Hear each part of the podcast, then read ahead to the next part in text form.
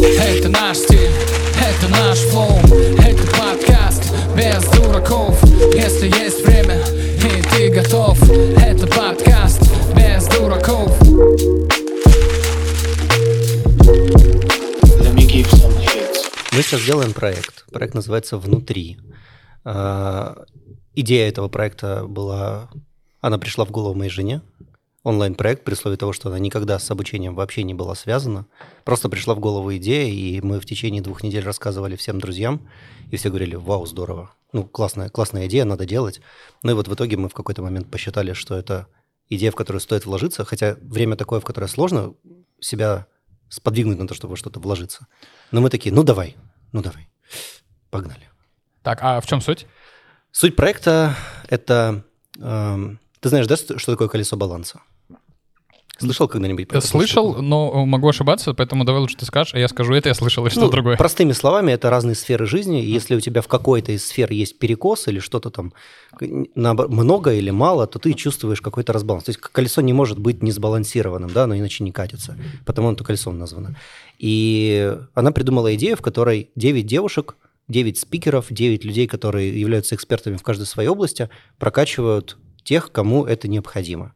Ну, то есть формируют в девушках такой фундамент, да, когда есть повод для тревожности, есть ощущение, что ты не реализуешь себя. На разных этапах жизни у девушек такое может случиться. И они приводят это все моральное и физическое в порядок. А это все в онлайне. Это все в онлайне, да. А сколько длится? 28 дней. Прикольно. То есть это, ну, как э, курс, как привести себя в баланс, если очень... Если очень, Просто. то да. Но там есть очень много тех вещей, которые тебя не только приводят в состояние нормы. Там идея заключается в том, что всего курса есть три модуля. Первый модуль, он приводит тебя в баланс или, по сути говоря, приво- такое чувство фундамента формирует. Опору под ногами. Да, какую-то. второй был модуль как раз наоборот дает тебе на благодатную почву много полезной информации. И третий это когда ты уже полностью прошел два модуля, у тебя формируются а, цели на следующий период. И ты сам определяешь, каким этот период будет. Прикольно. А меня всегда, всегда в таких штуках интересовало, почему только для девушек. Ну, то есть просто э, проще коммуницировать? Больше... Слушай, я могу по этому поводу пофилософствовать, потому что когда идея вот, э, про этот проект пришла в голову, мы начали много копать, типа, почему такой запрос. Э, я стал... Это мои такие мужские наблюдения. То есть Маша, она по-другому немножко на этот проект смотрит. Мои наблюдения звучат так. Девушки, они относительно недавно стали очень самостоятельными. Ну, то есть еще там сто лет назад у девушек был абсолютно другой пул задач. У большинства. Я не говорю вообще абсолютно о всех, но большинство ограничивались там уютом, бытом в семье, где-то рождением, и на этом все. А сейчас девушка – это нечто большее. Человек, который стремится, пытается при этом оставить в балансе все то, что изначально было, то есть там семья, дом, быт, это все ну, то есть не отбрасывая в сторону то, что было не до этого, отбрасывая, да. Но при этом еще сверху на нее добавляется.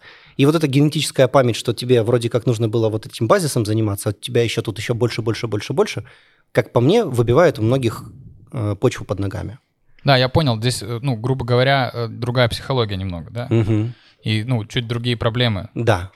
Ну и зачем тебе курс по мейкапу?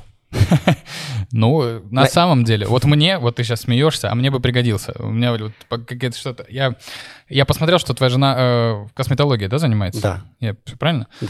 Я под- поэтому тебя позвал, налаживаю полезные связи, у меня что-то с лицом происходит. Тебе надо лоб проколоть. Вот, да, я вот думаю, что пора, время настало. Слушай, а ты приехал э, сегодня на мотоцикле? Да. Это я, ну, т- я-то видел, но э, те, кто нас будут смотреть, не видели. Э, У тебя есть машина еще. Мгм.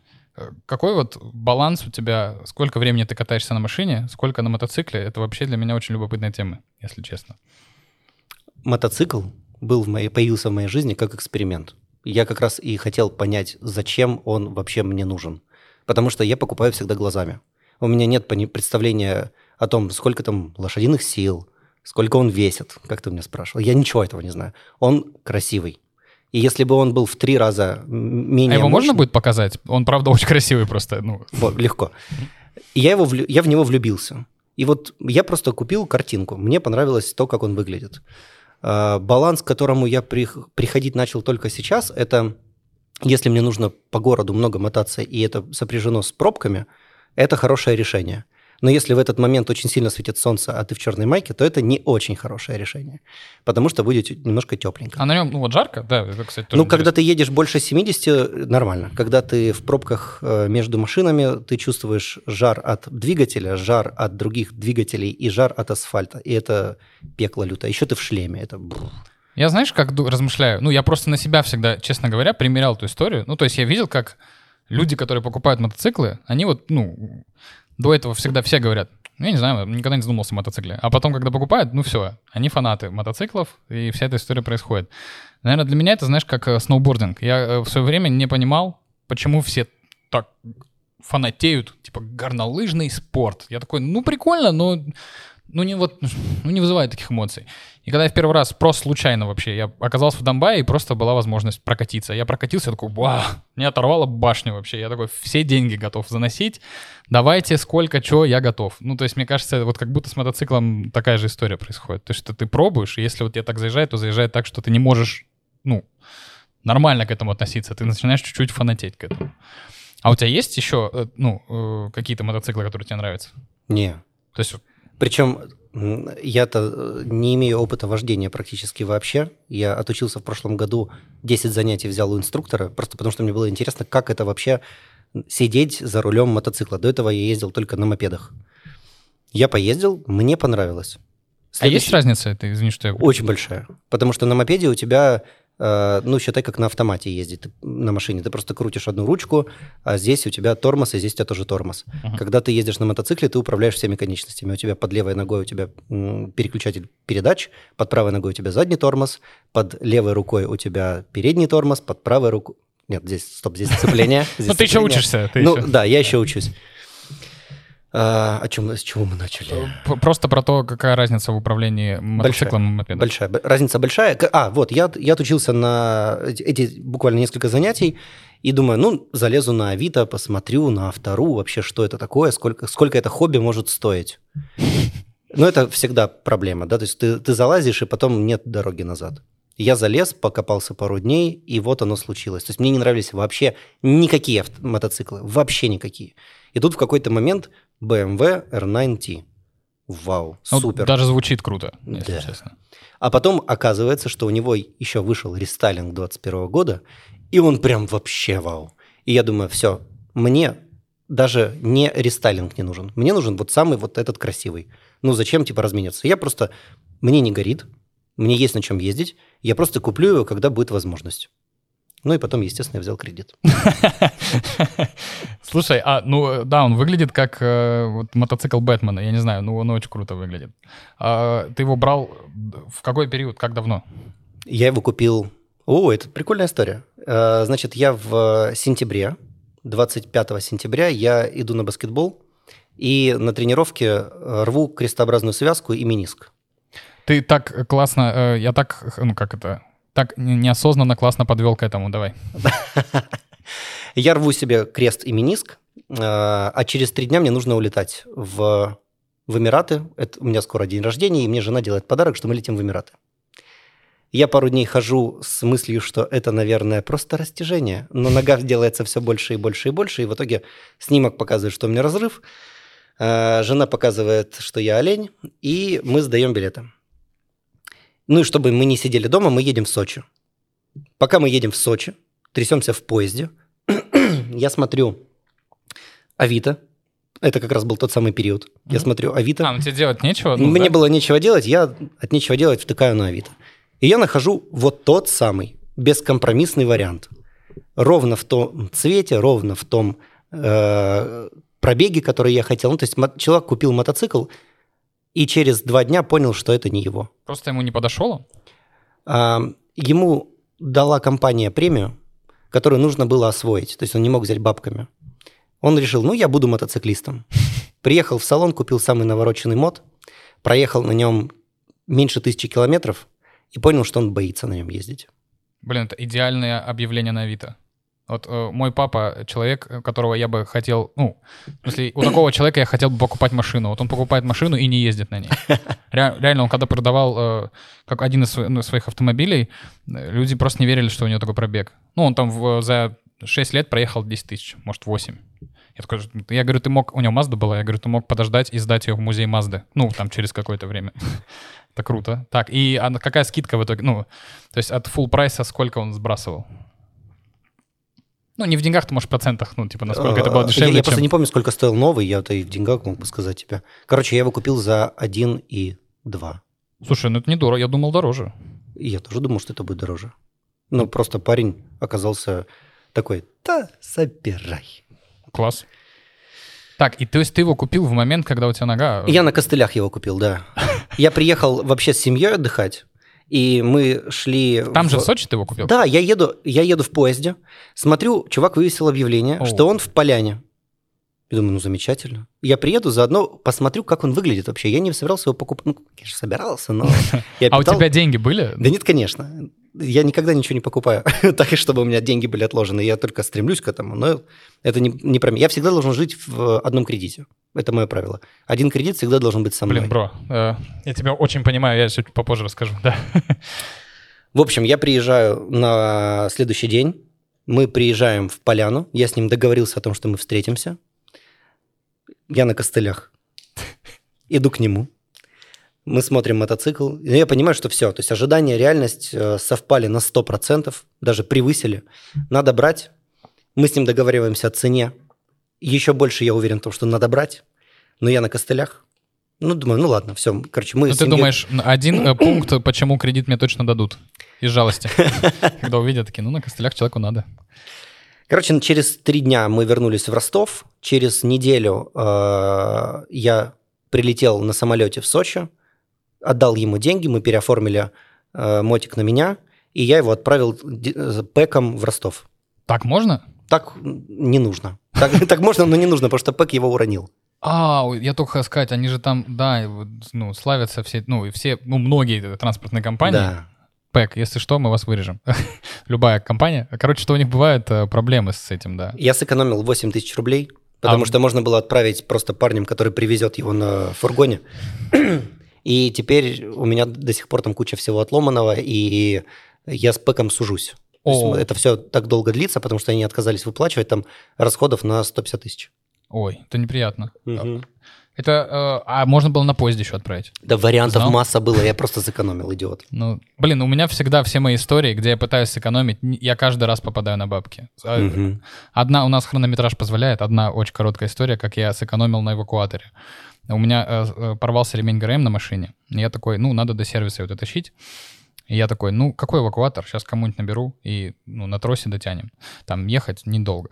Но это все усложнялось тем, что это было 3 января или 4, что-то такое. Ну, то есть живых было мало людей из моих знакомых. И, ну, все, никто не взял трубку, естественно. Я такой, ладно, я не сдамся, я позвоню в такси. Ну, объясню, скажу, накину денег, все. Приезжает таксист, все, класс, э, трос, цепляем, все, едем. И едем под горку немножко. В городе никого, ну, 3-4 января никого. И он, видимо, не очень умел ездить на тросе. Да, это не, ну, не его основной навык, скажем так. И он в какой-то момент э, приостанавливается на светофоре резко трогается. А трос был, знаешь, такой, как, э, ну, резинка для волос. Я не знаю, очень плохой трос. И он натягивается, и в этот момент, когда все в рапиде, я вижу, как трос натягивается вот так. Звенящий звук, вырывается, короче, крюк у меня. Он еще его прикрутил плохо. Я, ну, я верил ему, у него, я ему доверял. Он вылетает, пробивает ему багажник и втыкается ему в заднюю сидушку. Я такой, ну, блядь. И тоже, ну вот, ну, ну он как бы сам, ну, фактически виноват, но я же его в эту ситуацию погрузил.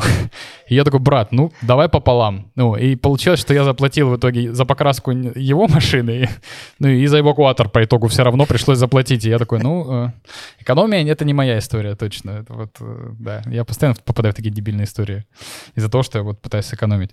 Э, так, я, знаешь, задумался, что вообще, конечно, очень круто было бы, наверное, сразу поехать, ну, если бы ты мог, да, из Сочи сюда на мотоцикле. Это, Это было бы шикарно. это просто Но прямая нога не позволяет вот так. А у тебя до сих пор нога как э, прошла или нет? А, ну, я уже играю в баскетбол. Чуть-чуть, еле-еле. Но это очень долгая история, это очень долгое восстановление. И у меня сейчас дома лежит набор из э, шприцов с гиалуронкой, который мне нужно проколоть. Я вот жду момент, когда мне нужно будет вкачивать. И это история на весь день, на, на всю жизнь. То есть мне дальше э, избавиться от последствий, по сути, невозможно. Я могу очень сильно закачать эту ногу, чтобы она у меня там какое-то время Ну, минимизировать, да, каким-то Минимизировать. Но там в любом случае будет артроз, который просто вопрос времени, как, как скоро он случится. Согласись, э, взрослая жизнь в этом смысле отстой. Да кошмар. У меня сын вчера, ему 4 года, он э, отсидел ногу, пока рисовал, встал, и у него ногу свело. И мы ему говорим, сынок, это потому что тебе скоро 5. Ты уже начинаешь Ну, осознавать минусы взросления. понимаешь, да? Блин, у меня впереди? вот вчера давича история. Миша свидетель. Но я, правда, никому не рассказывал, они не знали, потому что я в таких вещах стыдно признаваться. Короче, мы снимали видео вчера, неважно, э, в ленте, и меня погрузили в тележку. И когда меня из нее доставали, э, просто, ну, меня погрузили, а потом доставали, и меня, я потянул плечо. Понимаешь, я ничего не делал, меня просто вытащили из тележки. Я такой, это что такое? Ну, это что, болит плечо? Что, я ничего не делал. Ну, да, это ужасно. Э, Слушай, я хотел, знаешь, э, коль мы зашли за технику и коснулись не только мотоцикла, но и машины, я знаю, что у тебя машина прикольная тоже. А, Мини-купер. Да. Э, Смотри, я э, вагадрочер э, до мозга костей, да, а, но очень сильно уважаю мини-купер. Я просто катался на нем, и я катался на John Cooper Works. Это что-то, что за машина вообще? У тебя... э, GCV. GS Вау. Так, ну расскажи, э, как давно это с тобой? Это же тоже болезнь, ну, своего рода. А, Давай тогда издалека. Да, да. У меня был Q7. У тебя был У Q7. меня был Q7, да. Вау. С э, мотором 3.6. Все, ну прекрати. И эта дрянь жрала 24 литра по городу. Ну, естественно. Полный кайф. Ну, да, квартира на колесах. Квартира на... б- Трешка, я бы даже сказал, да. Да. Огромный, огромный сарай. Мы Как- как-то... какого цвета? Черная, конечно. Уф. С музыкой, с, Ну. с пневмой. Ну, в общем, короче, полный фарш. Она у тебя, ну, жирная комплектация. Да, S-Line? S-Line. Все, Да. ну просто супер. Машина, это была... Это было, наверное, самое эмоциональное, что со мной было в период, ну, там, типа 20-24 года. Я ее купил сам, А, вау. заработал вот рубль в рубль. Я купил эту тачку сам. Представляешь, я, я еду из Самары, я купил ее в Самаре. Я сейчас плакать буду, мне просто 27, и я еще, ну, на пути только. Да. И я еду, и вот, вот так глажу ее, потому что я думаю, блин, ну класс, класс. Я ж, вот это была покупка не в кредит, и- и, пожалуй, одна из немногих. И я вот прям супер, я очень был рад этому. Но это еще в те времена, когда... Когда она стоила миллион триста пятьдесят, да. Миллион... Ау! Да, ножом по сердцу. Ай! Ага, Миллион триста пятьдесят, сейчас А3 стоит бэушная. Мгм. Ну что такое вообще? Ай. Солярис там близенько. Короче, классная тачка была, но я от нее устал. Я переехал, я тогда жил у родителей, потом мы съехали с Марусей. Э, родители э, в районе Ростовского моря, Маша жила в центре, мы съехались, и мне стало как-то непонятно, зачем мне на работу ездить на машине, если на такси объективно в три раза дешевле было. Я ее в какой-то момент решил провести эксперимент. Я поставил ее у родителей на зиму, и просуществовали мы на одной машине. Да, при условии того, что у нас была еще вторая тачка в семье. А, А на её- чем жена ездит? Тогда на Ну, тогда ровере. ездила. Тогда на ровере, на Эвок. Мне интересно, вкус у вас просто совпадает? Э, Я только ради этого. Ну, ей нравился, нравилась Audi, но э, ровер была такая женская машинка с беленьким салончиком. В общем, короче, это, это было ее. Сейчас она ездит на большой черной машине. У нас поменялась ситуация в семье, перевернулась. Короче, тогда я продал, э, я оставил Audi на зиму, и просто ее, вот специально, даже если мне было надо, я ее не брал просто как эксперимент, насколько нам комфортно. Оказалось комфортно. Я ее продал. И еще в течение года... Слушай, ты же, наверное, еще и успел, ну, как это, виртуально заработать? Ну, уже подорожали машины на тот момент, когда ты продал? Не-не-не, Не? я за лям продал. А. И в итоге еще год я был без машины. Мне просто машина была не нужна. Живу в центре, работаю в центре, никаких, никакого пруфа от этого нет. А, И тут мне позвали на тест-драйв мини-купера. Просто посмотреть. А ты не касался никогда? Никогда в жизни. Я просто видел, что такие машины есть. Что это за машина? Ну, для меня это была машина, которую можно было положить ко мне в аудио. Ну да, две, наверное, даже. Да, и, ну, Купер и Купер, я не знаю, что это. Я приезжаю на тест-драйв, смотрю, вижу зеленую с красной крышей, а зеленый – это мой любимый цвет. И я влюбляюсь в эту цветовую гамму, сажусь в салон, понимаю, что прикольно. И когда мне говорят, включи спортивные режимы, а их три – это коробка, двигатель и еще и выхлоп, и я понимаю, что это машина для удовольствия. То есть она, мало того, что она для города подходит неплохо, так она еще и вот вечером чуть-чуть нажать на педальку – это кайф. Ну и все. С тех пор, с момента тест-драйва прошло буквально неделя, наверное, и привет, новый кредит. Через неделю ты купил ее. Мгм. Круто. У меня не было ни рубля. Вообще. но- Да, причем эта машина была выходом из эмоционального застоя. Я просто задолбался в какой-то момент, выгорел. И мне что-то все настахерело, и я думаю, ну, нужно какую-то эмоциональную себе, эмоциональный выплеск дать. У меня не было ни рубля на нее. Эм, За неделю я нашкреб 50 тысяч рублей. Так, знакомо просто, я поэтому смеюсь. Да. А, 450 занял у друзей. И чтобы еще на пер- 450 украл. 450 занял у друзей, и остальное взял в кредит. Это был первоначальный взнос за нее. Ты- тогда тоже покупал, когда еще, ну, цены, насколько они уже изменились? X3, X2, X4? Я не знаю, я могу тебе цену просто сказать. А, ну, Я, я я, знаешь, я так вежливо, типа, чтобы цены не называть, но да целом... я не парюсь. Слушай, я, я купил ее за миллион девятьсот. Слушай, ну это тоже офигенно. То есть сколько сейчас он стоит? Я не знаю, он там уже к пяти, наверное, приближается. Нет, я тебе набрал 2,280. Ну, в любом Да. случае, это ну, не короче, 3, не 4. да, да, да, да, да, да, да. Это э, я купил ее тест-драйвовскую. Вот мне очень везет на покупке всяких таких неожиданных вариантов. У нее был пробег 600 километров, она стоила 2 800, мне ее продали за 2 280. Вот, О. рубль в рубль вспомнил сейчас. Круто. Ну, то есть Мгм. ты еще и все-таки умеешь иногда экономить. Ну, точнее, тебе Ну, везет как-то с этим. Это знаешь, когда ты типа жиру бесишься такой, типа у меня не рубля денег, куплю себе мини-купер в полном фарше. Но, конечно, выгодно купил. Не, это очень круто. Э, Ты как будто, я сейчас тебя слушаю, но я на самом деле успел еще почитать чуть-чуть все, что нашел про тебя в интернете. И я поймал себя на мысли, что... что-то есть в интернете. Представляешь? Ну, в Инстаграме, как минимум, я полистал что-то.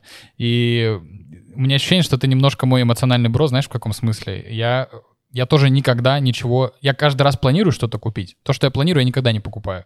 Но когда я такой, так, я засыпаю с мыслью, я такой, так, я хочу себе новый iPhone 12 mini. Я еду, я должен купить его завтра. Желательно в первой половине дня. Если я не, не успею купить, все, я перегорю, такого мне не нужен. Ну, то есть вот если я не сделаю это вот, ну, очень быстро, я остыну просто к этой идее, и все. Я вообще ехал покупать 11 iPhone, но я, ну, там, ну, и я такой, все, я должен купить. Я объездил все магазины, мне мешало, мне какие-то препятствия. То есть я приезжаю в ДНС, там, э, у, у них он в наличии, я приезжаю, его нету. Его говорят, его купили 10 минут перед вами. Я такой, кто-то идет за мной по следам, что за план у кого-то. Ну, то есть вот, э, и ты как будто тоже такой человек порыва эм- эмоционального. У меня есть покупка дрочерства. Это когда ты слишком долго выбираешь, и потом, ой, да все нахер оно мне не нужно. Тоже вот. жиза, да. То есть очень долго я, вот ты меня спрашивал сегодня про мотокуртку, э, про защиту. Я так долго выбирал мотокуртку, что сказал, да пошла она в задницу, не нужна мне мотокуртка. Ну, я просто не могу больше выбирать. Мне все не нравится, ничего не подходит. А, я не могу больше тратить на это время. Слушай, а вот у тебя так только э, с покупками или э, в целом с работой, с э, проектами, не знаю, еще с чем-то? С идеями какими-то креативными? Не, у меня с работой очень...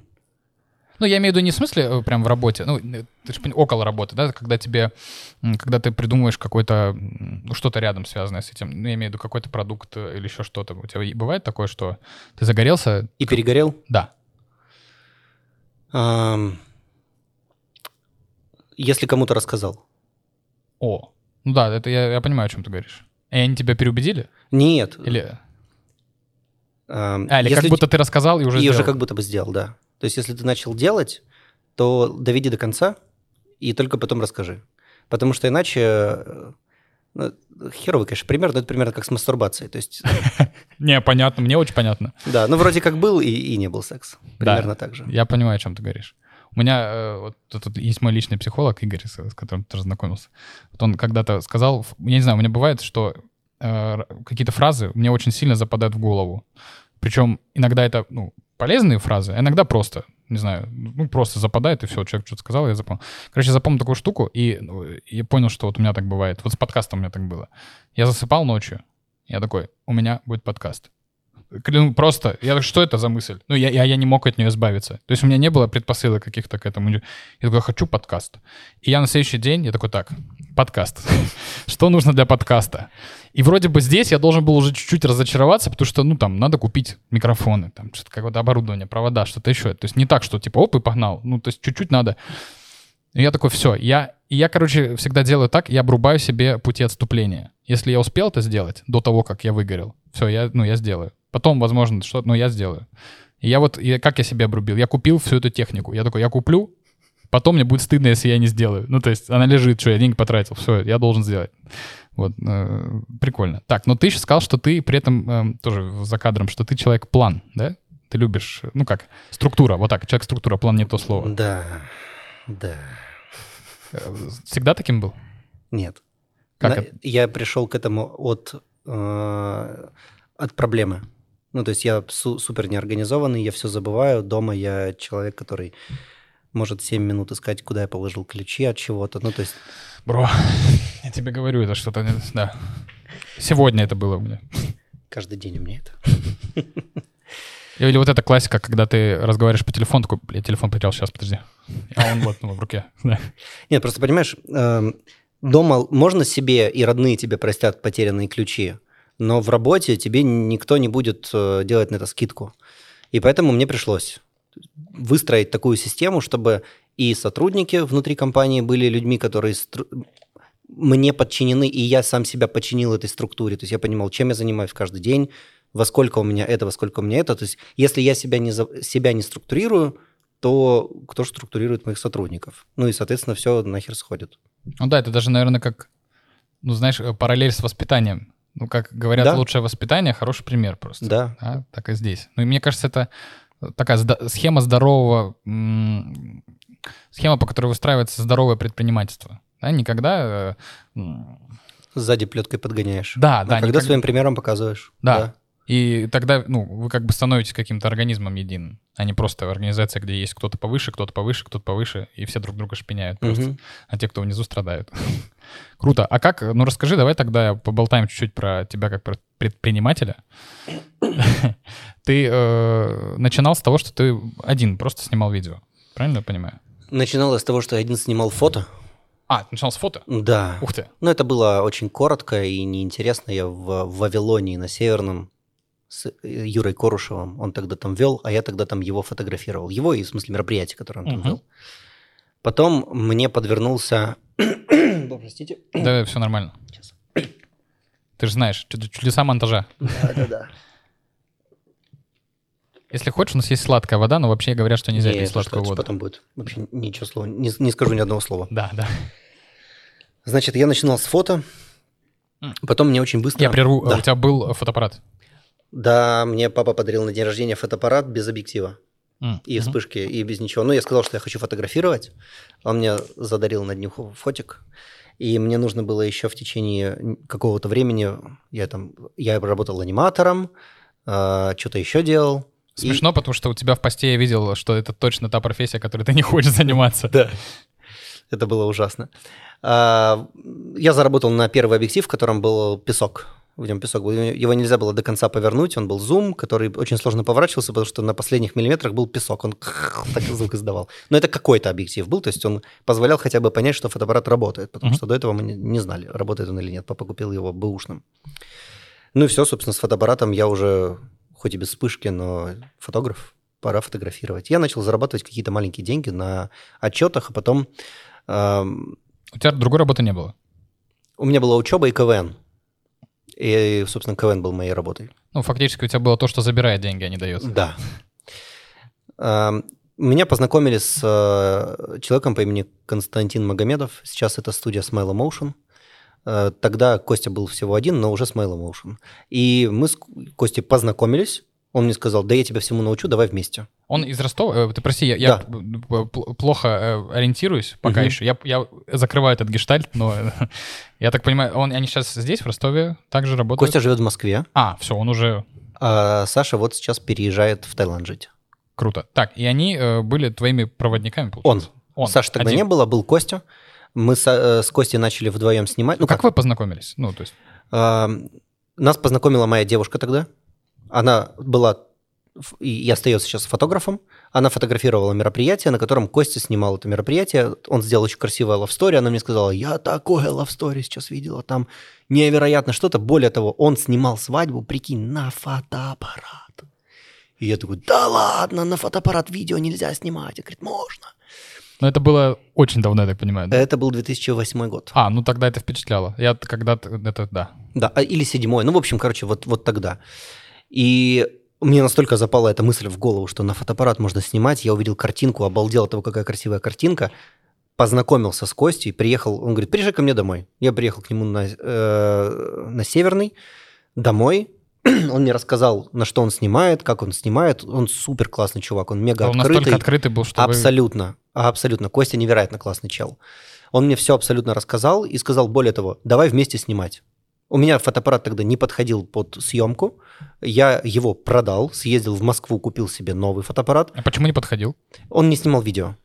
Просто не было такой функции. Серьезно? Да, то есть не ты- во всех фотоаппаратах есть... Тогда еще была функция видеосъемки. сейчас же везде или нет? Сейчас почти везде, да. Но тогда нужно было немножко поменять технику. И я такой, все, окей, меняю технику, покупаю. Это был твой первый кредит? Это был мой первый кредит, да, да. И в итоге все, камера у меня, мы с Костей отработали, наверное, свадеб 7 или 10, может быть, тогда был. вот так- О, то есть ты сразу залетел в э, да, свадьбы? причем он сразу сказал, парень, все, ты со мной вторая камера, я тебя всему научу. Я уже начал какие-то свадьбы такие, которые были очень простенькими, монтировать под его руководством, ему их сдавать, он их отдавал клиентам. И, в общем, в итоге мы где-то чуть меньше сезона, я к нему попал, получается, в середине сезона, и вот в итоге мы там полсезона или чуть больше отработали вместе. Потом наступила зима, там же мы познакомились с ним вдво- э, вдвоем с Сашей Леликовым, этот вот тот человек, который сейчас, по сути, люди, которые вдвоем создали Smile Motion, это Костя и Саша. Тогда мы познакомились с Сашей. А, Костя с Сашей, эм, ребята чуть старше, чем я. Мне, я 90-го года, они, по-моему, там 87-го, 85-го. Ну, в общем, они такие чуть- чуть-чуть ближе были друг с другом в плане возраста, ценностей, взгляда на продукты. Они оба были уже самодостаточные операторы, которые хорошо снимали. У них такой классный коннект сформировался. И мои перспективы зимой были такие, что, с одной стороны, у меня тут есть какие-то свадьбы на монтаж, и как вариант, когда-то я буду снимать с ребятами какие-то проекты, а, потому что я ну, явно менее опытный был. И тут же у меня, с другой стороны, еще есть учеба, которая лежит, потому что я играю в КВН. А И, сколько тебе лет? это- Это примерно второй курс универа был. Офигеть. Ага. И в итоге я понимаю, что я хочу сделать все ставки на КВН. Типа я себя видел автором. Мне хотелось писать. я в КВН пришел, потому что я боялся сцены. До сих пор у меня это осталось. Я не люблю выступать. А, Первые пять минут, что мы с тобой разговаривали, у меня так немножечко нога пульсировала, потому что камеры для меня это стресс. Мне привычнее по ту сторону камер находиться. И КВН не излечил эту болезнь, и я понял, что мне интересно быть автором. И я старался много писать в команде, не знаю, согласятся ли они с этим утверждением или нет, но я старался. Ну, короче, в итоге я себе поставил четкую установку. Мы ехали тогда, мы играли в Слобожане, мы ехали на игру, и я себе поставил задачу, что если мы проходим дальше, я играю. Это была сборная э, «Малая земля»? Малая земля, Мгм. да. А, И я решил, что вот минимум на этот сезон каждая выигранная игра продлевает мое, мое время нахождения в команде. Как только мы вылетаем из сезона, я заканчиваю с КВН, потому что мне было неохота терять еще один сезон. То есть если мы вы- выиграли Слобожань, мы бы попали в первую, по-моему, ну и там бы уже какой-то был э, Ну да, нов- новый уровень. виток мотивации, да, Уже заниматься этим. Мы едем на одну восьмую и там же сходим нахер. Ну, классика, это классика. Да. Тут вот Сережа только что, да, да, это классика. Мы вылетаем, я еду в поезде, и, ну, говорю, ребят, я, типа, я заранее предупреждал, мне с э, камнем на сердце я это говорю, но мне нужно поставить на КВН крест. И все, с тех пор я не играл в КВН, хотя очень долгое время я, я хотел туда вернуться, но я себе пообещал, что я этого делать не буду.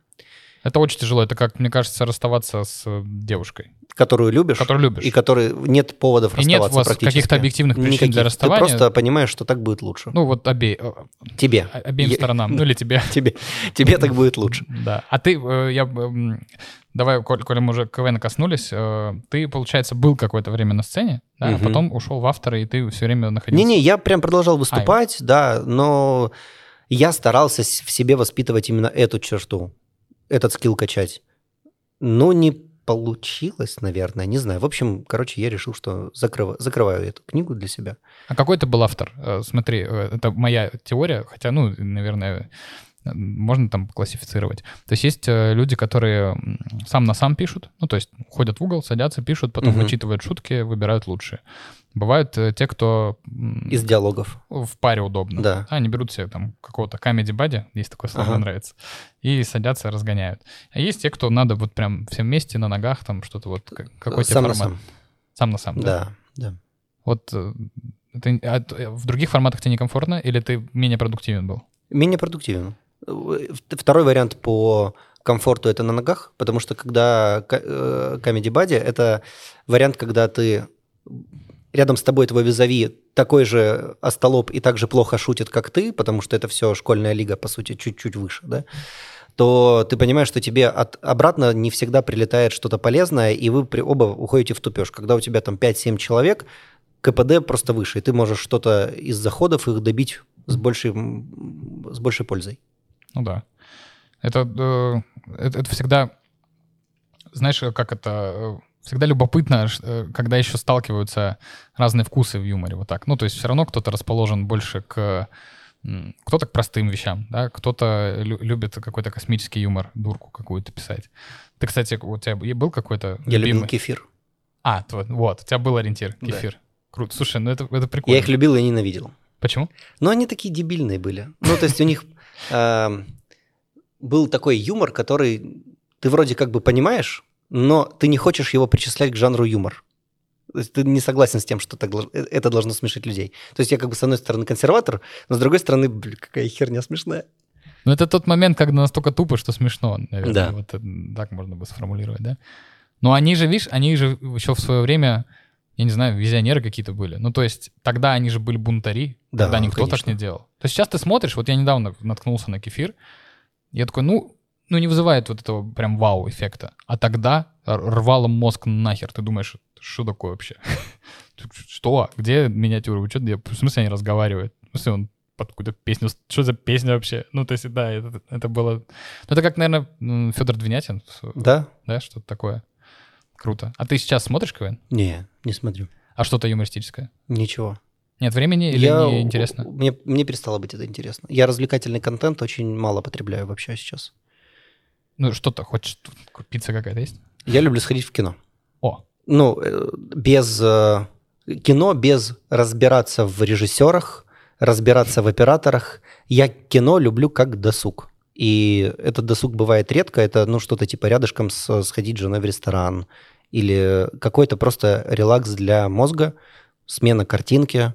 И когда ты потребляешь контент, ты меньше башкой думаешь. Поэтому вот это сейчас такое, такое потребление контента. Слушай, ну интересно, так как ты вот э, в сфере видео э, работаешь, кино же, я насколько знаю, очень сильно помогает. Ну, то есть э, развивает твою насмотренность, э, идеи, ходы, э, способы там съемки и так далее. С такой точки зрения кино ты никогда не потреблял? Нет. Потому что, давай так, когда я начинал снимать, и когда картинка зависела от меня, да, мне было интересно, но намного более эм, прямым путем для достижения цели было смотреть людей из рынка, М, чем смотреть кино. Чтобы понимать, что сейчас, да? Да, э, просто понимать тренды, понимать, как сейчас развивается картинка, на что люди снимают. Это все было намного ближе, чем если ты посмотришь какой-нибудь артхаусный фильм и такой, ага, я оттуда возьму какую-то идею, и ее Вот это склейка. Да. Эм, Я себя вообще не очень считаю творческим человеком. То есть мне кажется, что мне творчество пришло, ну, знаешь, такое, типа, из... Я умею творчество дефрагментировать. То есть я понимаю... Разложить на элементы. Да, я понимаю, я сразу понимаю его формулу, как его, э, какой, каким правилам подчинено это творчество, что сделали люди, чтобы это получилось, и я могу его повторить, и даже знаю, какой элемент я в нем поменяю, и, следовательно, это творчество станет уже моим. Мгм. Ну, мне кажется, это вот э, КВН э, лю- людей Закаляет. да, в меняет этом. мозг в этом смысле. Ну, то есть реально люди, которые побывали в КВН, ну, хотя бы на каком-то уровне, да- даже, ну, хотя бы на региональном, там, ну, я имею в виду чуть дальше, чем школа, и, чем повторение чужих номеров, когда сами на- начинали что-то писать, они как будто немножко взламывают матрицу, знаешь, они начина- ты кроме того, что, ну, понятно, что ты шутки начинаешь раскладывать, ты понимаешь, как она работает, то ты как будто и творческие какие-то штуки ты тоже можешь разложить на элементы. Ты такой, так, ну зашли вот здесь, повернули вот тут, вот так завернули и сюда пришли. И я так понимаю, что ты сейчас э, больше уже как э, развиваешься как управленец, не знаю слово, менеджер, как это правильно сформулировать? Я, Руководитель. Вот. Да, я был в разных ипостасях в своей компании. Я был главным оператором, ну, то есть, типа, все остальные снимали свадьбу попроще, а я был главным оператором. Я снимал самые дорогие. Ну, ты вот в жерло прыгал, да? Да. Потом у меня был э, статус э, такой... Я, я же сам выбирал, кем я хочу быть. Это самое классное. Да, это, это ценная штука. Потом у меня был статус такой, э, я предприниматель. То есть я создал эту компанию и сейчас попробую создать еще другие.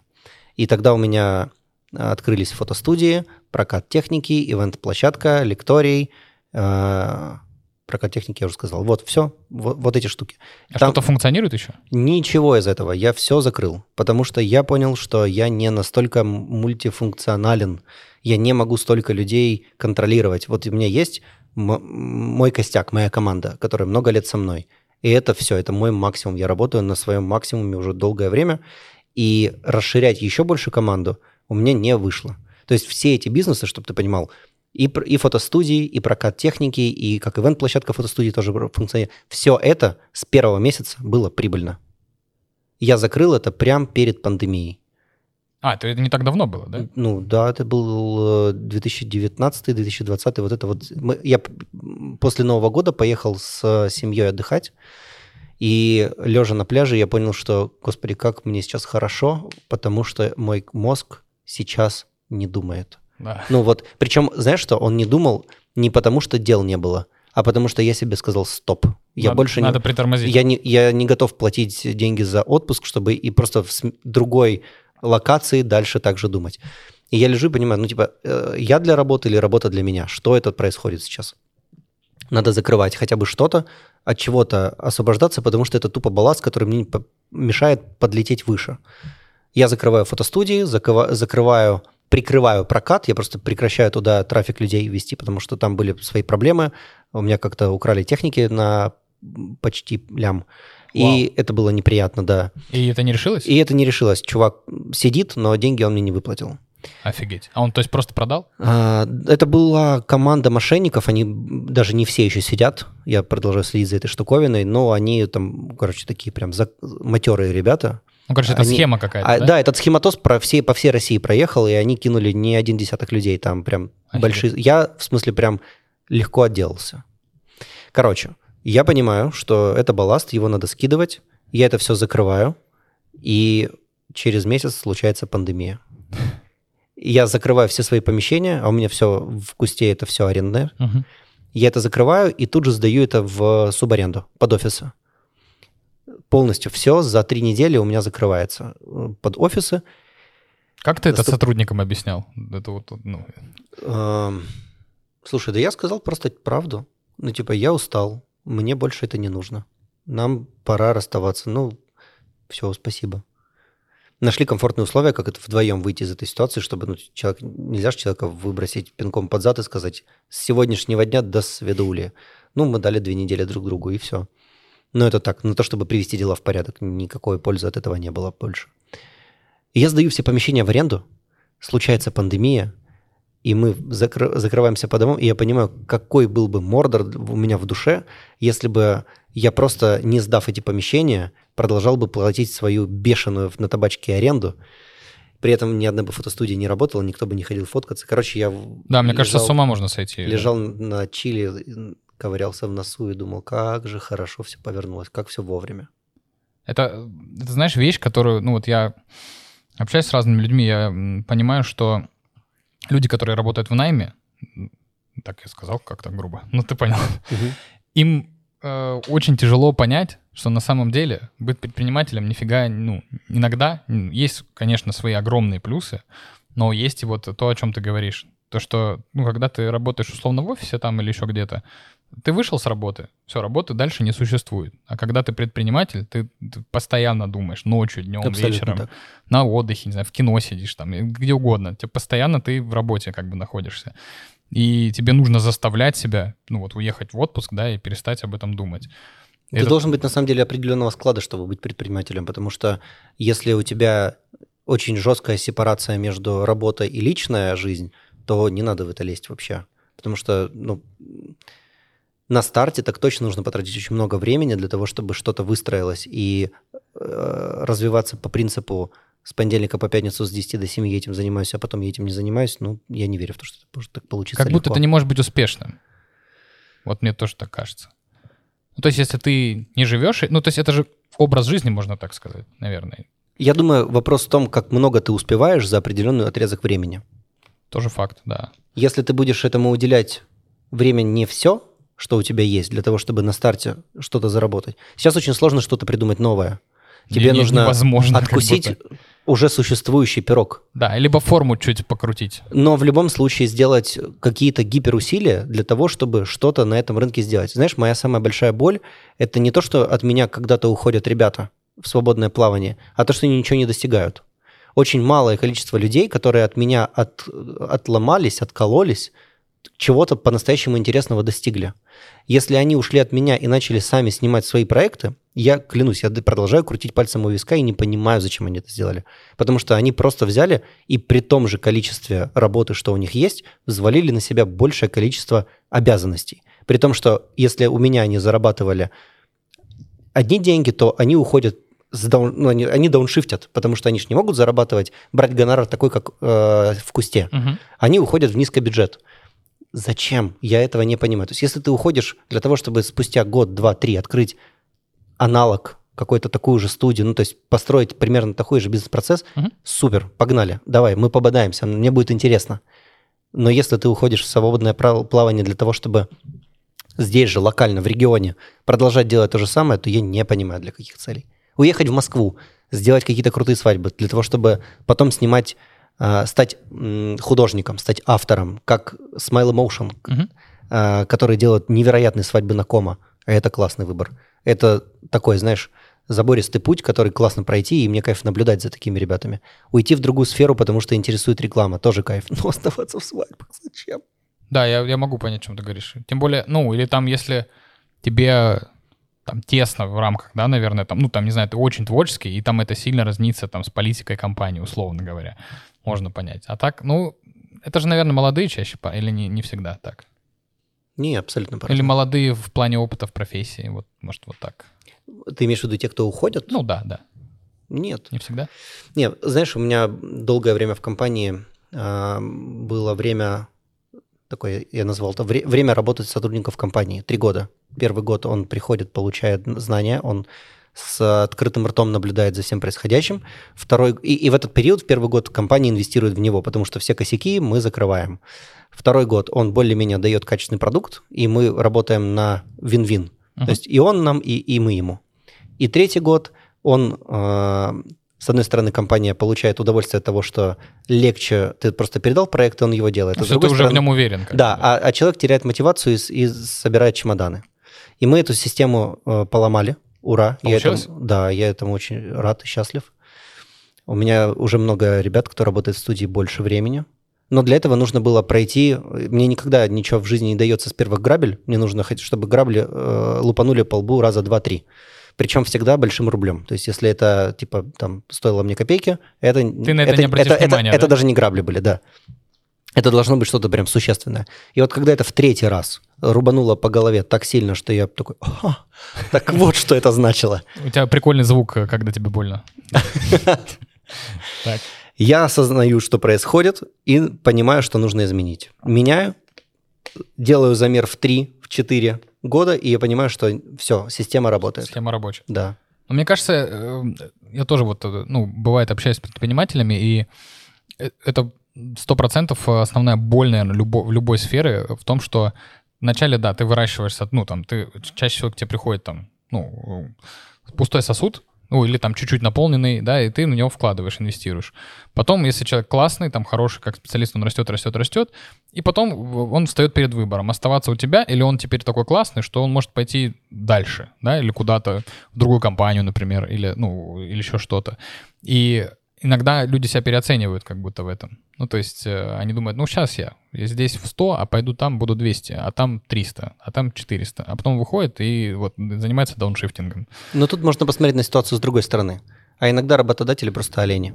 Сто процентов. Это в Ну, две стороны работает. Да. увидеть н- или не увидеть в человеке потенциал и понять, что человек сейчас, ну, по сути, если ты ему что-то новое не дашь, отскочит, это ответственность на работодателя. Однозначно. Он должен понимать, что если человек себя исчерпал уже в этой компании, компания ничего ему дать больше не может, потому что деньги это далеко не самый главный Ну, мотиватор. единственное, конечно, это я просто... Да, деньги должны закрывать базовые потребности человека, но все остальное это э, ответственность на компании. И если компания это не дает, то, конечно, человек уйдет, и винить в этом человека – это самое последнее, что нужно делать работодателю. Так, э, это секретная информация, Лен? Как ты поборол это? Это не секретное, но мы сейчас здесь завяжем, э, з- на- на- Завязнем? завязнем на таблицах, да. То есть это, э, Систематизация. это э, ступенчатая система роста сотрудников компании. Э, Регламенты есть у вас какие-то? Конечно. Круто. Как давно вы к ним пришли? Или они были сразу, но вы их э, до хорошего состояния... Мы пришли в табачку, открыли дверь, а там регламент. Да, Ну да, вот так большими буквами Да. написано. Нет, это долго все создавалось. Регламент — это же сигареты какие-то, да? Это, это создавалось долго, оно продолжает создаваться. Ну, они же всегда, мне кажется, нет идеального регламента, он всегда докручивается. да? Давай так, у меня есть идеал, и, на- и если мы будем придерживаться моего идеала в регламентах, то тогда я скажу, что рег- регламентов у нас вообще нет. Мгм. Но какие-то базисные вещи, да, они прописаны.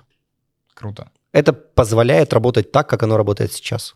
Так, а сколько компаний уже существует? Я знаю, что очень С долго. 2009 года.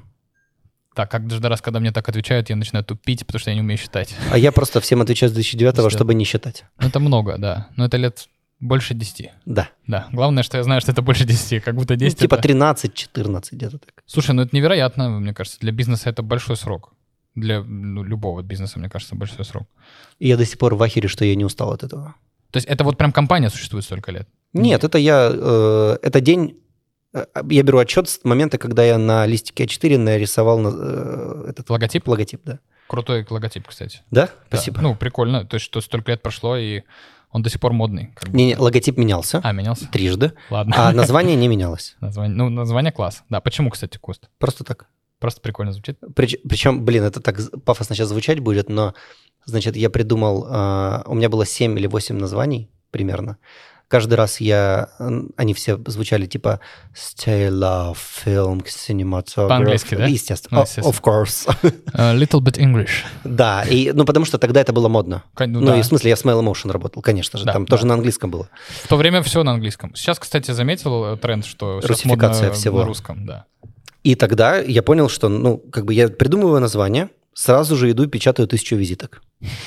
Ну, а что делать, когда ты придумал название? Классика, классика. Сразу сделай тысячу визиток. Не- сто- Футболку не делал? Нет, Я до этого делал. я не доходил. Я печатал тысячу, потому что 100 это невыгодно. Если ты делаешь тысячу, то тогда, ну, понимаешь, да? Да. Я печатал тысячу визиток, потом э, через три дня я так, значит, сло- сложил руки на, на голове, смотрю на эти визитки и думаю, название говно. Выбрасывал визитки. Придумывал... Прям тысячу выбрасывал. Ну да, а что с ними делать? Ну просто макулатура. Да. А, придумывал новое, и так я делал раз семь примерно. И в какой-то момент, когда я просто исчерпал себя с этими дурацкими названиями, э, я думаю, так, хорошо, я сейчас придумаю что-то очень простое и на русском. Ну, типа, дам себе новое вводное. И я на листике, вот знаешь, когда тебе нечего делать, ты вот так вот что-то делаешь ручкой. Когда И- по телефону звонишь, Да, ну вот я как-то ковырялся, и, короче, получилось, что я нарисовал какую-то веточку. Я потом сделал такую полоску, ну, как будто бы это земля. И под ней как написал... в КВ не обозначил. Это земля. Да, и, и, и внизу написал куст. И думаю, ага. Ля, прикольно. Ля, прикол. Спустился, я, э, спустился вниз к родителям, говорю, смотрите, как вам? Мама говорит, дурость какая-то. Я говорю, нормально. И тут ты понял, отлично, Иде- значит, бомба, работает. да. Идея бомба. И дальше, вот клянусь, так и было. Я только потом узнал, что так же сделал другой, более успешный бизнесмен. Я сказал себе, я даю себе несколько дней на то, чтобы подумать, и если я ничего лучше не придумаю, то будет куст. О, это, это же, это же, я Джобс. забыл, как его зовут, Это был Джобс, да, Да. Apple, да, он же так И делал. я потом, спустя лет 7, наверное, услышал эту историю, я такой думаю, да ладно. А это, кстати, И правда, нет? же- Вот интересно, я... э, У меня, да, про него не Не, ну у тебя понятно. Да, вот э, как будто, знаешь, иногда есть такая история, что бренды позже обрастают интересными Иде- легендами, типа. Может быть. Короче, вот такое название. Оно никак не... обо- Сережа Скачков э, как-то очень давно сказал, это аббревиатура. Я говорю, придумай, и как она расшифровывается. Он до сих пор думает. Нет, он говорит, каждый умеет снимать так. Я говорю, спасибо, отлично. Так, слушай, сколько у вас э, было... э, Тут же есть... э, Ты, ты, я знаю, что ты погружен в теорию предпринимательства, да? Вот так можно сказать? Ну, может быть, да. Ну, я имею в Что виду, виду? то есть, ну, есть люди, которые на ощупь это делают, или там э, спустя время уже на оп- просто исходя из своего жизненного опыта. А есть те, кто еще читают какую-то литературу, Да. что-то интересуются этим и так далее. М, Ну, то есть, мне кажется, люди, которые доходят до регламентов, ну, это точно не те, кто на ощупь делают. да, Они уже понимают, что ну, регламент — это важная штука. Ну, либо они когда-то сами попробовали регламент. Э, Есть же циклы, через сколько кризис наступает в бизнесе в любом. Мгм. Да? Есть Три такое? года. Да, Пер- Да, через первые три года наступает кризис. То есть у вас было три кризиса. Ну, да, да, типа того. Я даже как-то себе такую фразу э, сформулировал, что мы должны были уже трижды закрыться. Какой самый был жесткий? 2015 год. Причем этот кризис был создан мной. Мы в 2015-16. Мы в 2015 сняли, вдумайся, 278 свадеб. 278 свадеб? Да. В- Как? Было 8 Вы составов. все свадьбы сняли, которые в этом году были? У меня было 8 составов. 278 свадеб. И это только свадьба. Артур, мы столько вдвоем вообще провели свадеб, 278 это. Мне не хватает 277 свадеб еще. Это надо догонять это количество. Но знаешь, что самое прикольное? Это не самая большая цифра в этом году А подожди, нет, была. а сколько вы смонтировали? Вот и мы, мы подбираемся к кризису. Я раскусил. Эм, э, более того, у меня в этот год открылась... Как это, не знаю, как это правильно назвать. Короче, Ну, мы начали снимать выписки в ЦГБ. Я думал, бункер у вас открылся какой-то, потому что этой организации точно нужно злодейское помещение какое-то. Да. Мы открыли такой стейшн, сделали, значит, э, ресепшн в ЦГБ, в родильном отделении, и снимали там по 7-8 выписок в день. И вы потом э, предлагали их, или как это было? Или вы договаривались? мне просто люди за- заходят и сразу покупают выписку. Как- Откуда связи у тебя в ЦГБ? Ну, там... Я думал, у нас только Артур со связями. Не-не-не. Круто. Мы же Армения. Я понял. Вы а, не все как Артур выглядите, да? Есть и другие. Да вообще не армянский. Это, это не важно. Это так, для, для, для красного словца. Да. Как-то обосновать это все. Да.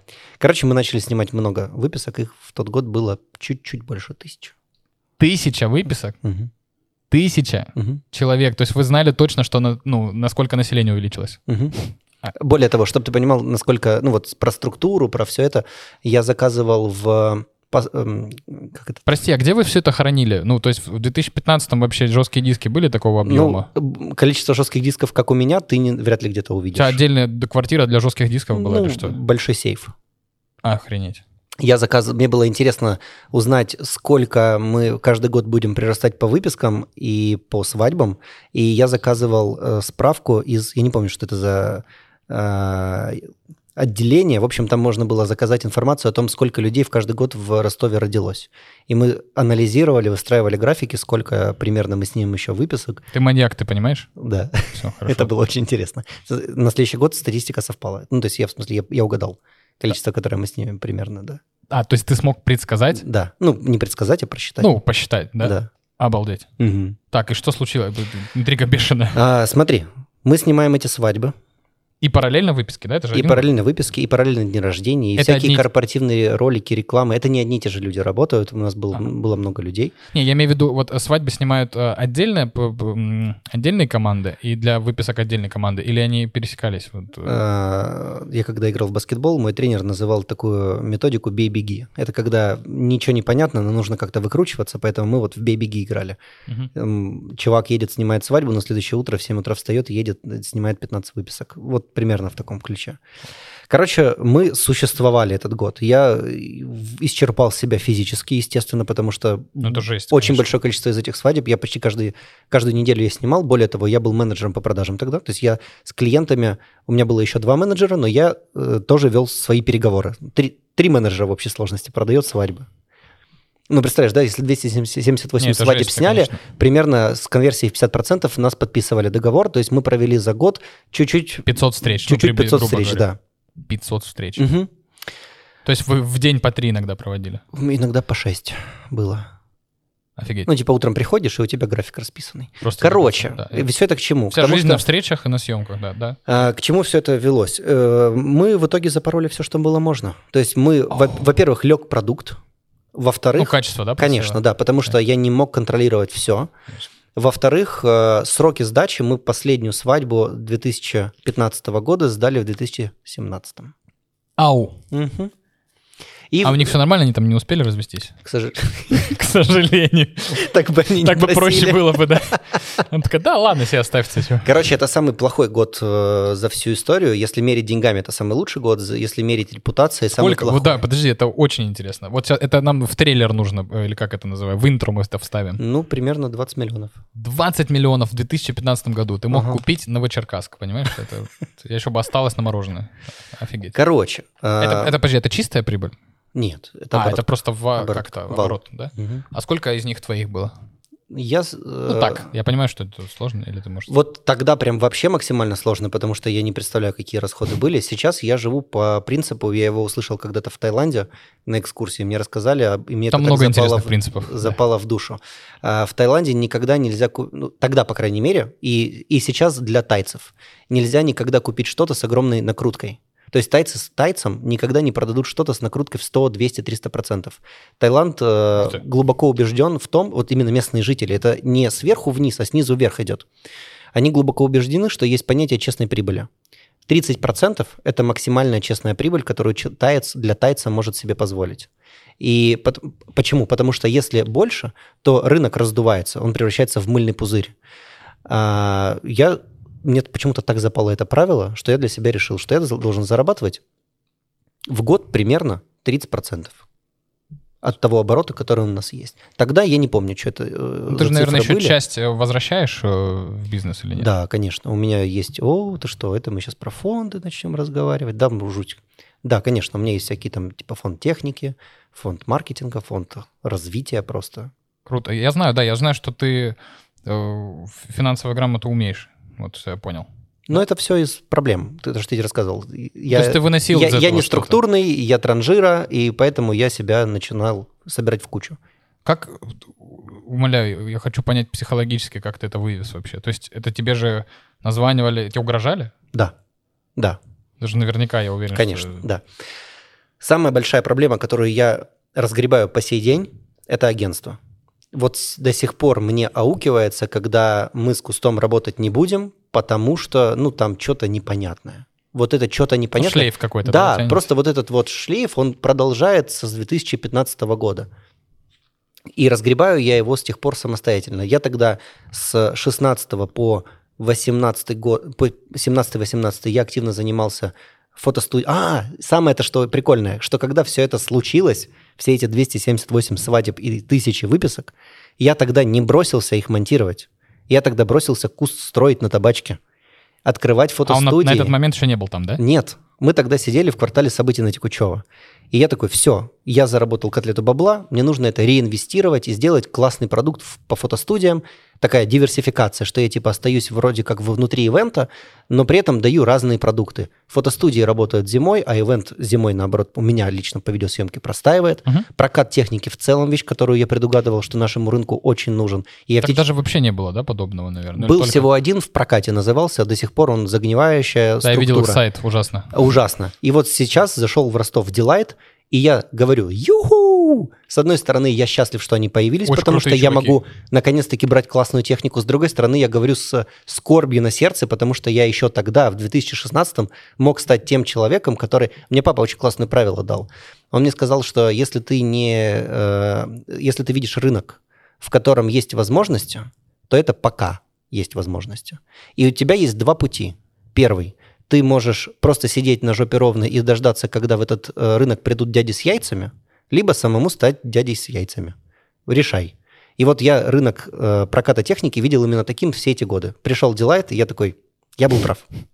Но это тоже приятно. Ну, не, не настолько приятно, если бы ты сам, Сам это сделал. стал, да. Но мне кажется, приятно быть визионером. Но я очень горжусь решением не хвататься за все подряд. Научиться говорить «да» — это плохое правило. Научиться говорить «нет» — вот правильное. Оу, е, да, да, я согласен. И Хоть я когда- и говорю да, но...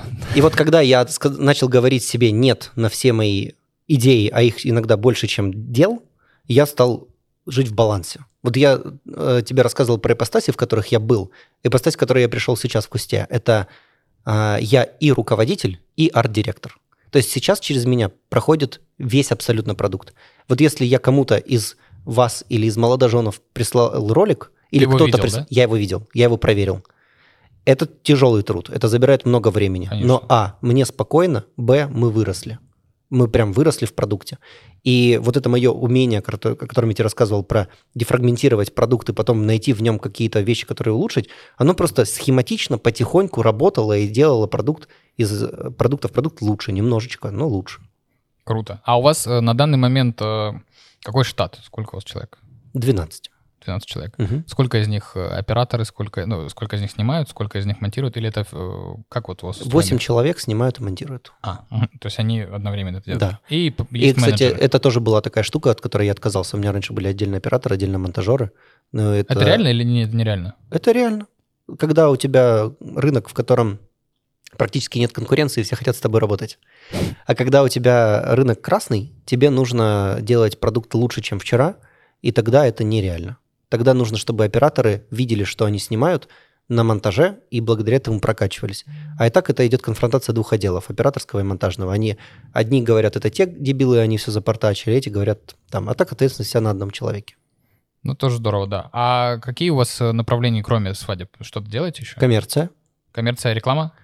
Нет, я рекламу не снимаю принципиально, потому что для меня это, это то, в чем я не понимаю. Мгм. То есть вот эти вещи из разряда рекламы там для... Ну, я не берусь э, раскладывать на составляющие ролики МТС, потому что это слишком дорогой и слишком крутой продакшн. А региональные мне просто не интересны, потому что это днище.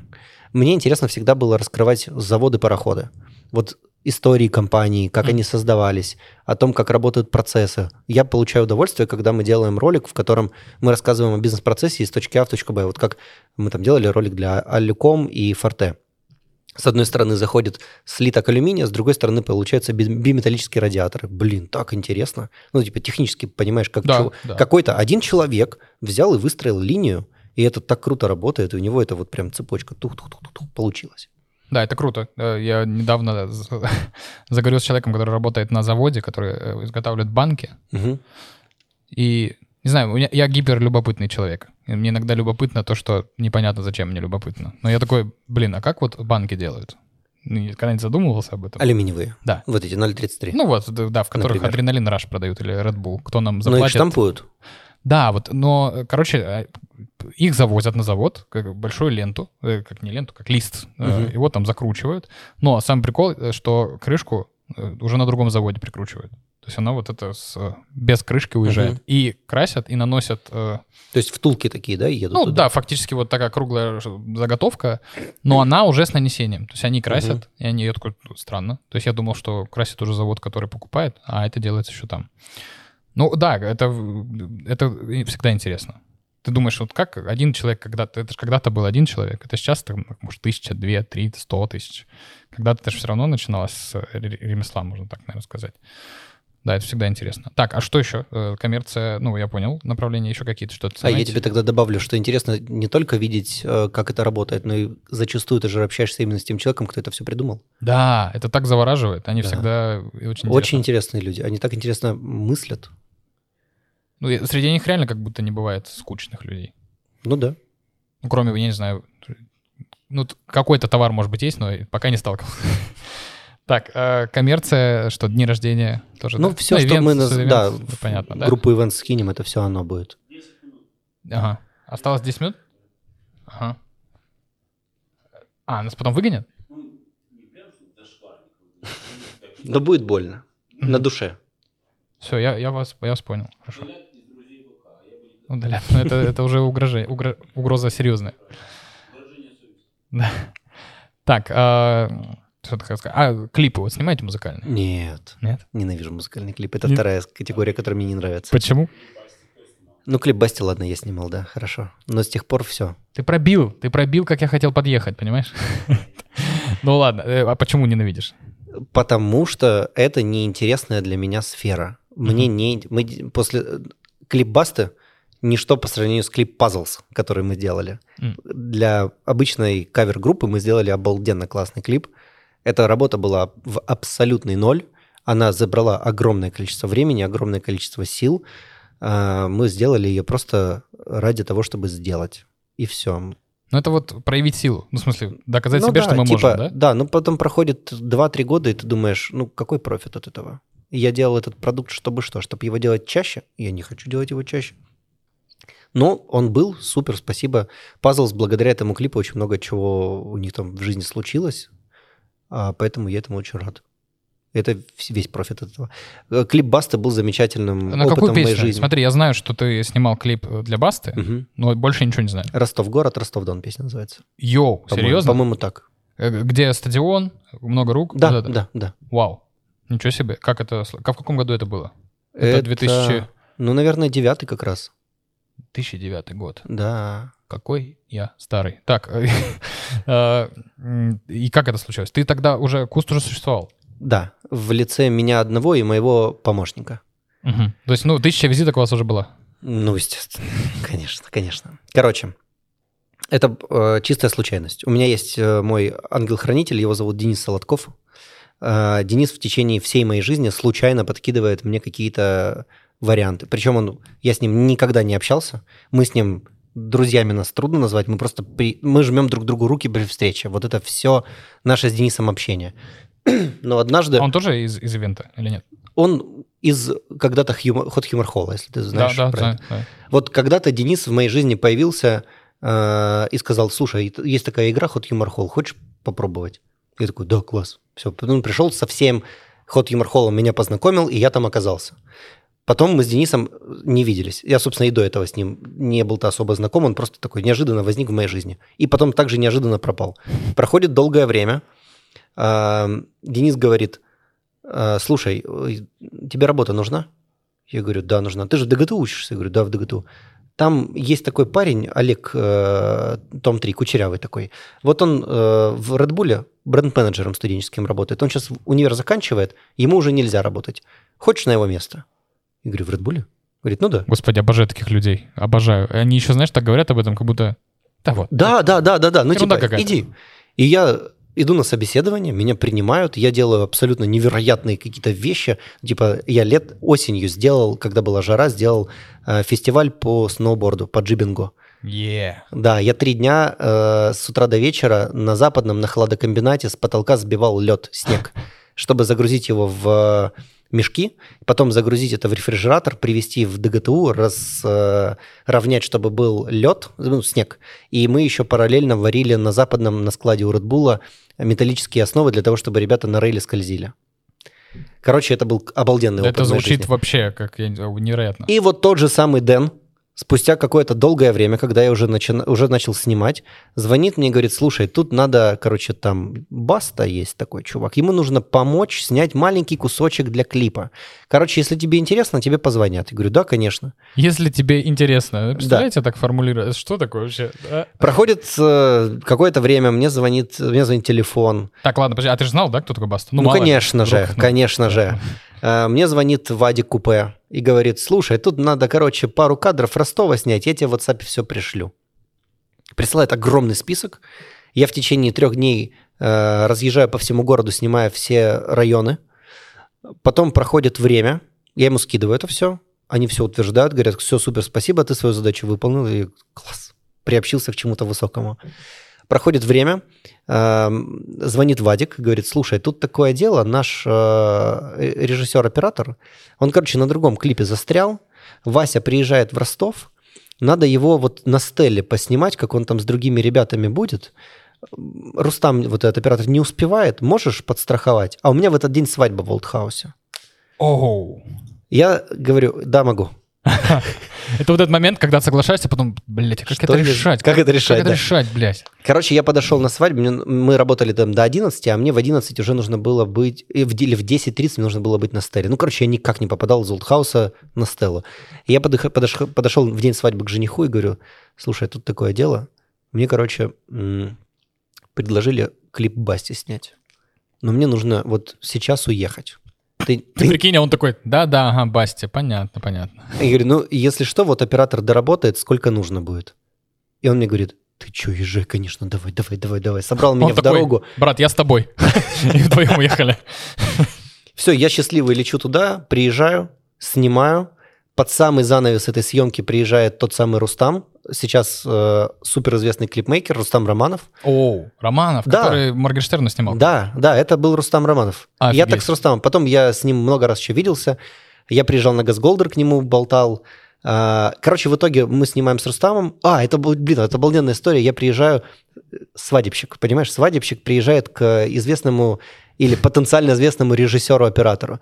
Я открываю чемодан с техникой, где супер классные камеры, стекла, ну, по тем временам, типа, такой классный набор. А у него такой дешман, прям вообще, ну, типа, камера и одно стекло.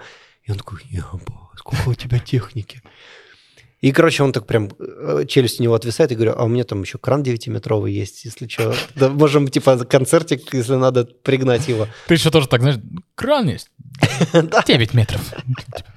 Короче, в итоге мы в этот день снимаем на стеле. Я снимаю, он приезжает под конец, довершает там пару кадров. На следующий день э, концерт, и он говорит, слушай, ну давай концерт вместе снимем. И мы снимаем, я беру там, кого мог позвать, позвал, мы снимали в итоге в три или в четыре камеры все вместе. С Я- кранов? Э, Кран был в том числе. А, Более того, в монтаже, если очень долго присматриваться к кадрам из э, самого концерта, есть я, потому что я на сцене все время был с Васей. И все, потом ночью Рустам монтировал, я спал, на утро я приехал к нему, мы там докрашивали вместе работу, отправили. Ну, в общем, монтаж был его, съемка была, ну, считай, на 80% моя. Ты успел э, поболтать с с Васей? Я потом приезжал на Газголдер, с ним болтал. Как он тебе? Слушай, он мега радушный чувак.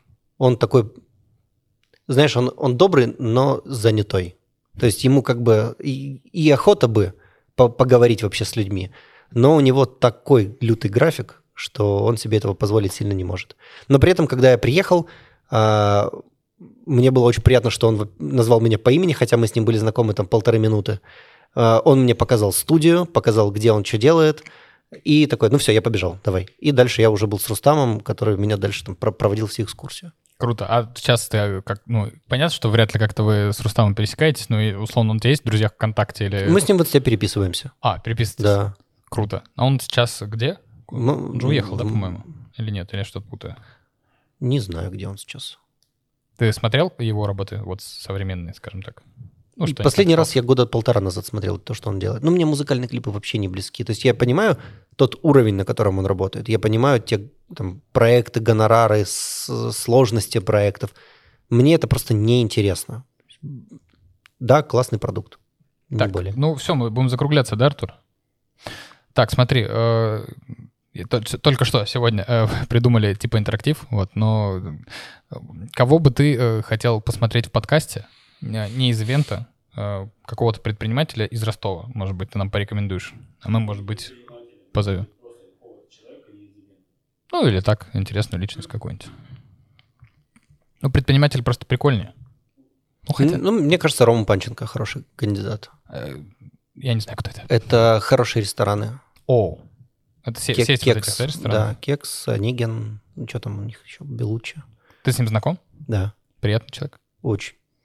Круто, да. Вот рестораторы, на самом деле, э, были... Вот у меня дальше очень хочется побеседовать, потому что мне кажется, самый сложный бизнес. О, да, там- я согласен с этим там полностью. Невероятно надо держать 16 тысяч рук на пульсе, потому что там постоянно все надо считать. Каждый день, мне кажется, нужно считать. Это Вот там э, люди какие-то, я не знаю, монстры. Ну, в плане, я не представляю, как мозг там вообще устроен у человека, который может хорошо, прибыльно особенно делать Мгм. что-то в общепите, потому что это невероятно сложно. Так, и э, так столько всего хотелось с тобой обсудить, и так быстро пролетело время. Во-первых, спасибо тебе еще раз э, большое за то, что ты вот так быстро и реактивно среагировал, что я тебе вчера написал. Я понимаю, что вот с, тво- с твоей структурой, графиком и так далее, ну, насколько... Короче, спасибо. Это... И тебе спасибо. Да, очень приятно. Вот. Э, Я знаю, что ты много читаешь. Давай еще три книги. Посоветуй нам каких-нибудь. Можно любых. Можно художественных, можно нон-фикшн, про бизнес, что хочешь. Может, что-то впечатлило тебя недавно. Ну, Я сейчас перечитываю, переслушиваю прочитанное. О, ты слушаешь аудиокниги? Да, Я тоже, бро. Я знаю, что таких мало людей, не всем аудиокниги это здорово. Это офигенно, экономит время вообще очень сильно. Не, я не про время, я про, даже про то, что это И по- погружает. по- погружает намного больше, да. Э, «Дом в котором» Мариам Петросян. Я считаю, это гениальная книга. Она так глубоко написана, и я ее читал до того, как у меня появился сын, и, и вот сейчас читаю. И это... Меня, меня тогда эта книга прям до слез цепляла, а сейчас мне так тяжело ее читать, но я понимаю, что это та тяжесть, которую нужно м, через Прожить? себя про- Ну, пропустить. пропустить. Да, потому что Не понимая этого, ты как-то, ну, типа, можешь там сетовать на судьбу, то, что тебе сейчас было тяжело, а на самом деле все хорошо, абсолютно. Идеально сейчас все. Если говорить про бизнес-литературу, то, блин, мне очень сложно какими-то абстрактными, широкими мазками, потому что, а что интересует там вопрос финансов, учета? Ну, понятно, да. Ну, просто так, что в голову приходит, не сильно... Забиваю. А можно я отвечу, повыделываясь немножко? Я считаю, что э, надо читать. Ну, то есть вообще не, не, не, не посоветовать людям книгу, а посоветовать людям читать. Потому что это культура, которой нужно себя приучить, как зарядка. Ты просто когда-то себе ставишь планку, что жи- твоя жизнь, твой день не начинается без зарядки. И также тема с книгами. Твоя жизнь не должна быть вдали от литературы, потому что э, закапываться в повседневном – это то, что у нас получается лучше всего. И вытаскивать себя за волосы из этой повседневности можно такими простыми э, инструментами, как книги. Согласен с тобой. Поэтому я... я сторонник того, чтобы просто люди читали как можно больше. Вот я э, к, к теме того, что м, как вот ко мне, ну как, у меня наплывами возвращались книги в мою жизнь. Последний раз это было так, что я посмотрел какой-то подкаст, и там э, какой-то предприниматель, я не помню, очень успешный, и вот это все, э, ну просто очень интересный, э, сказал о том, что он каждый день читает сколько-то минут, типа 5 или 10. И я такой, хм, звучит несложно. ну, то есть ты такой, 5 минут в день, ну что такое 5 минут в день? И я реально на протяжении ну, полугода, года, э, я, ну, я, я учитывал и прослушивание, ауди... uh-huh. то есть, ну, или читать, или слушать аудиокниги. Моешь посуду, слушаешь аудиокнигу, и ты такой, блин, я с пользой провожу время. ну, и самый кайф, что ты не ограничиваешься этими пяти минутами на самом деле. Да. Ты просто начинаешь, да. а там это могут быть и 20, 40, и 50. В машине, в пробке идеально слушать аудиокнигу. Вообще, особенно, все смешно, когда у тебя там э, восстание Римской империи, что-то там происходит, конки- конкистадоры захватывают что-то, а ты в пробке стоишь. У людей что-то, а у тебя там события какие-то, ты такой, что, что, что там, и что, кто кого убил, и что? Так, золото, обманули их, о, да, это круто. Ну, ну давай одну еще книгу, все, и все, какую-нибудь, давай, ладно, давай художественную. Художественно проще, мне кажется. Все книги Бакмана. Круто. Все, спасибо тебе большое. Э, было очень приятно поболтать. Спасибо тебе.